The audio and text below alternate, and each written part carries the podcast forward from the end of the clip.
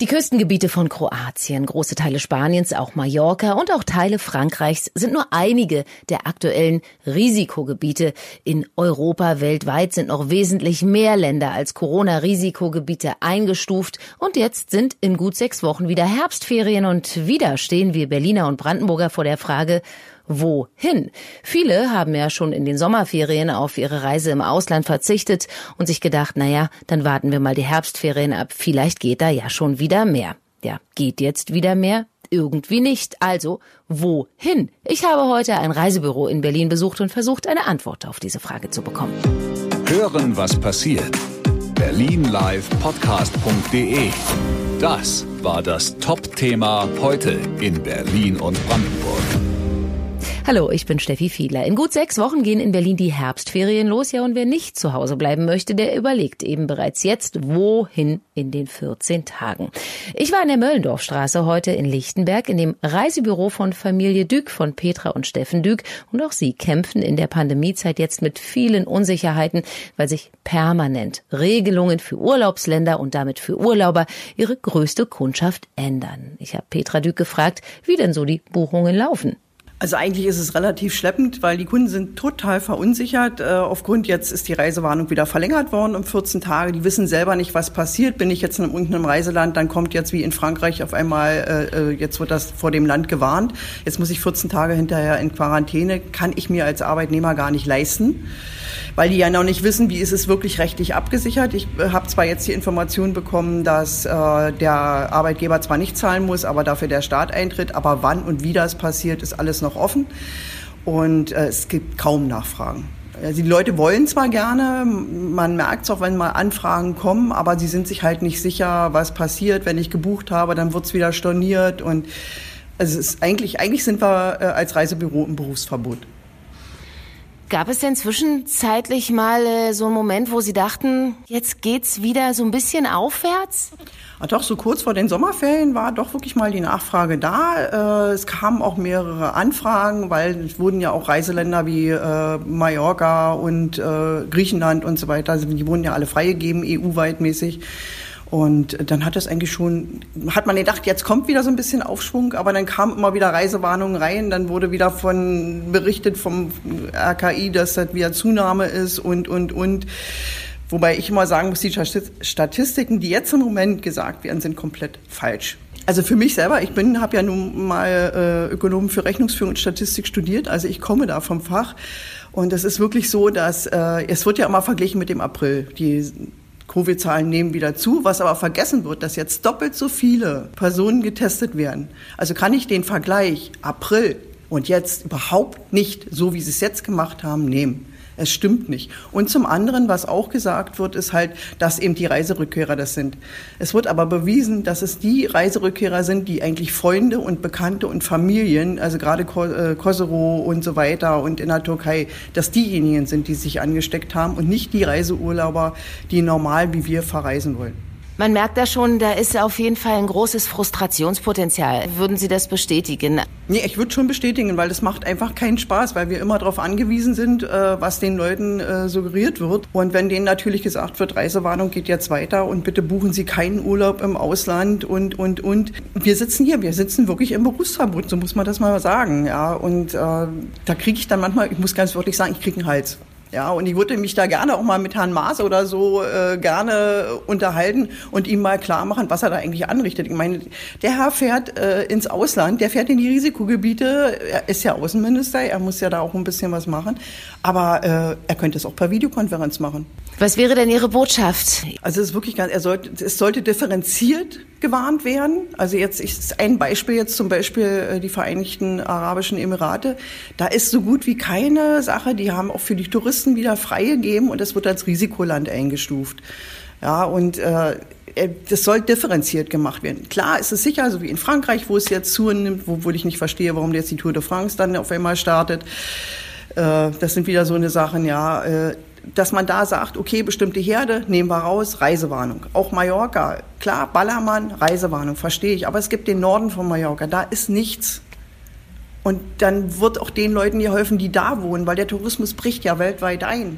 Jetzt gibt's vielleicht trotzdem Familien, die sagen, ich kann aber meine eigenen vier Wände, auch wenn ich sie jetzt in dieser ganzen Pandemiezeit mir schön gemacht habe, zu Hause einfach nicht mehr sehen. Ich möchte raus mit den Kindern. Wo können die denn jetzt hin? Was würden Sie denen denn jetzt für die Herbstferien empfehlen? Also Griechenland auf jeden Fall. Griechenland ist wunderschön. Es hat vor allen Dingen noch schöne Temperaturen. Das darf man nicht vergessen. Äh, Deutschland ist eigentlich so, man kann viel wandern gehen. Also es gibt in Deutschland viel, äh, was man sich angucken kann. Gut, Ostsee fällt jetzt so nach und nach ein bisschen weg, weil die Temperaturen ja jetzt doch etwas kälter werden. Ja, äh, Bayern würde ich rausnehmen, weil es ist halt für mich, es ist ein Risikoherd. Äh, da würde für mich zum Beispiel die Reisewarnung gelten. Ja, ja ähm, genau wie Hessen oder Nordrhein-Westfalen, wo eben wirklich akut viele Fälle auftreten. Aber es gibt noch ganz andere, viele schöne Ecken in Deutschland, äh, wo man hin kann, wo man auch was mit den Kindern machen kann. Also da lässt sich auf jeden Fall was finden. Ob äh, selbst Kanaren sind offen. Wer jetzt sagt, okay, er nimmt die vier Stunden Flug in Kauf äh, und äh, fliegt hin zu den Kanaren, da lässt sich schon was machen. Ja. Solange es dann nicht, wenn man gerade in den Flieger gestiegen ist, zum Risikogebiet erklärt wird. Das ist das Problem. Also dieses, äh, diese Sache mit dem Risikogebiet können wir nicht ausschalten. Wir können also in dem Sinne aber auch die Leute nicht davor warnen. Wir sind da selber so ein bisschen, wo wir sagen, uns sind die Hände gebunden. Wir können zwar empfehlen, klar, es ist super toll und schön, aber was im Endeffekt danach passiert, und genau das ist das Problem. Was war denn jetzt so, so die letzte Reise, die Sie trotzdem unter Pandemiebedingungen vermittelt haben? Aber Griechenland. Ja. Ja, also ging da auf Kreta und da gucken die Leute schon ein bisschen hin, vor allen Dingen, weil Griechenland hat ja nicht die Fallzahlen oder zumindest wird nicht drüber gesprochen, äh, wie sonst wo jetzt Frankreich oder so. Ne? Und das ist halt ein schönes Urlaubsland. Welche Ecken von Griechenland äh, sind denn besonders äh, schön und auch angesagt? Da muss ich ganz ehrlich sagen, ich bin nicht der Griechenland-Experte, sondern das ist mein Mann und da würde ich die Frage gerne an meinen Mann weitergeben. Dann komme ich mal rüber mit dem Mikrofon. Und äh, Sie sind also der Griechenland-Experte. Also wenn ich jetzt als Familie das höre im Radio und denke mir so, hey, Kalle, lass uns doch nach Griechenland. Ja, wo können wir denn dann hin? Also Herbstferien auf jeden Fall die südlicheren Inseln, weil es dort einfach wärmer ist. Kreta ist prädestiniert dafür, da gibt es auch jede Menge Flugkapazitäten, viele gute Hotels und so weiter, gibt es auch viel zu machen. Schöne Strände findet man auf Kos, das wäre eine Variante. Rhodos würde ich empfehlen. Ja, das sind so die drei Inseln, die für die Herbstferien prädestiniert sind, weil es südlich genug liegt und wärmer ist. Im Moment ist Griechenland, denke ich mal, ein Land, was auch viel tut, um Verbreitung zu verhindern. Und ich glaube, dass es sicher bleibt. Was tut Griechenland, um Verbreitung zu verhindern, wenn Sie das so äh, ansprechen? Es gibt zum Beispiel bei der Einreise die Vorschrift, dass man sich vorher registrieren muss, diesen QR-Code vorzeigen muss. Und damit wird man, es ist zwar erstmal ein bisschen Arbeit, was auch lästig ist, aber letztlich nutzt es ja allen was, es hilft ja. Also wenn irgendwo Infektionsherde aufkrennen, dann kann man die schnell nachvollziehen. Ja. Für meine Begriffe machen Sie das sehr vorbildlich. Haben Sie noch ein, ein, ein äh, Top-Gebiet, wo Sie sagen, also neben Griechenland finden Sie auch persönlich noch ähm, Land XY sehr spannend? Ja, von dem, was man jetzt im Moment, sage ich mal, anbieten kann. Tunesien geht mittlerweile wieder. Auch das kann man ohne weiteres machen, wenn man will. Ja, Bulgarien wird schon ein bisschen kühl. In, in den Herbstferien ist es mir ganz so gut geeignet. Fernreisen fallen, glaube ich, komplett weg. Ja, und dann wurden wir unterbrochen, weil die erste Kundin am Morgen ins Reisebüro kam und ich war natürlich neugierig, was sie wollte und habe ganz leise nachgefragt. Genau, jetzt hatten wir die erste Kundin äh, hier im Geschäft. Äh, was wollte die jetzt? Also die Kundin ist jetzt gekommen, die fliegt am Sonnabend äh, auf die Kanaren und äh, da gibt's ja diese Einreisebestimmungen, die ausgefüllt werden müssen. Und sie hat auch wirklich kein Internet weiter so zu Hause und das ist halt der Service, den wir bieten. Wir haben jetzt mit ihr zusammen äh, mit den Ausweisen und so weiter die ganzen Einreisebestimmungen gemacht. Wir haben den Antrag gestellt, der ja vorgelegt werden muss und haben damit auch die Sitzplätze fürs Flugzeug und so weiter fertig gemacht. Und wenn Fragen auftreten, die wir jetzt noch beantwortet haben, falls doch eine Reisewarnung oder so kommt, dass wir die Kunden vorher informieren oder dass wir auf, auf was anderes umbuchen. Das sind so die Aufgaben, die jetzt gemacht werden.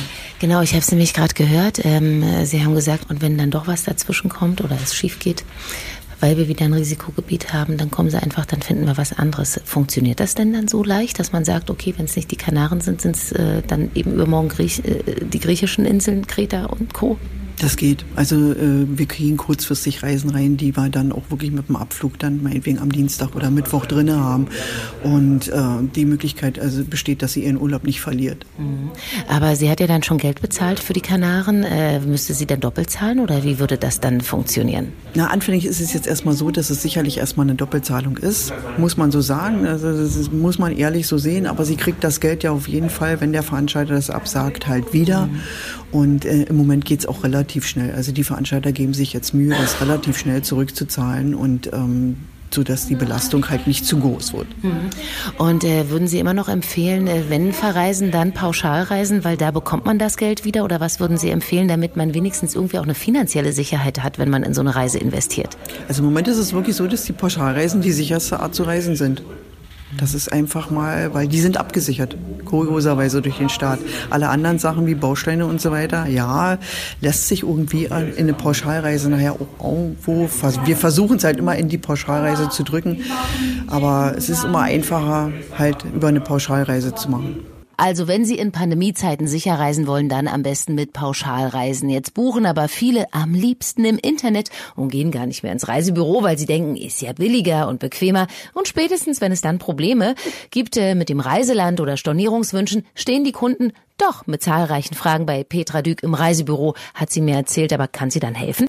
Nein, können wir nicht. Das ist das Problem. Sobald das nicht über das Reisebüro gebucht wurde, sondern im Internet, müssen sich die Leute wirklich an den Veranstalter wenden, wo sie es im Internet gebucht haben. Und da besteht das Problem. Die sind meistens nicht auffindbar oder ansprechbar. Also würden Sie jetzt schon den Tipp geben, wenn man schon in dieser unsicheren Lage eine Reise bucht, dann bitte doch übers Reisebüro. Sobald die Reise hier im Reisebüro gebucht wurde, kann ich demjenigen auch weiterhelfen. Aber wenn er selber die Reise gebucht hat im Internet, komme ich an diese ganze Buchung nicht ran. Also die Möglichkeit besteht nicht. Also da muss er sich um alles alleine kümmern, was sonst wir äh, als wirklich Service anbieten. Und ähm, deswegen, es, es soll jetzt keine Eigenwerbung sein, aber eigentlich schon. Mhm. In der Hinsicht sind wir wirklich besser.